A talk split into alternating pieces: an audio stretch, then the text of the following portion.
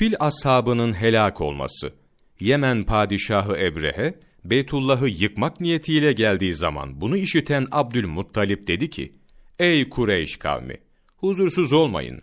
O gelip bu evi yıkamaz. Bunun sahibi vardır. Bunu korur. Sonra Ebrehe geldi. Kureyş'in develerini ve koyunlarını götürdü. Abdülmuttalib'in de 400 maya devesini beraber alıp götürmüştü. Bunun üzerine Abdülmuttalip, Kureyş taifesiyle beraber atına binip Sebir Dağı'nın üstüne çıktı. O anda Muhammedi Nur, Abdülmuttalib'in alnında hale gibi çevre bağlayıp Mekke üzerine ışık saldı. Abdülmuttalip bu hali görünce Kureyş topluluğuna dedi ki, Dönün Mekke'ye gidelim, zafer bizimdir.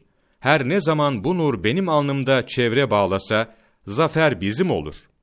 Mekke'ye gidince, Ebrehe'nin kendi kavminden kumandan tayin edip, bir miktar adamla birlikte gönderdiği bir kişi geldi ve, Abdülmuttalib'i görür görmez dili dolaştı.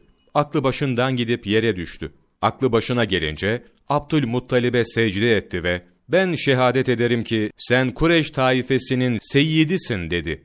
Ebrehe Mekke'ye girip yıkmaya kastettiğinde fili de beraberindeydi. Mekke'ye gelince fil hemen bir yere çöküp yattı. Dövmeye başladılar. Fakat çöktüğü yerden kaldıramadılar. Sonunda filin başını Yemen tarafına çevirdiler, hemen ayağa kalktı.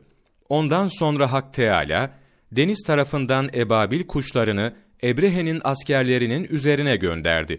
Her kuşta mercimek büyüklüğünde üç tane taşcağız vardı. Biri ağzında, ikisi iki ayağındaydı. Kuşlar taşları Ebrehe askerinin üzerine bıraktığı zaman, taşlar her kime dokunursa helak ederdi. Bunun üzerine askerler oradan çıkıp kaçmaya başladılar. Yollarda kırılıp döküldüler.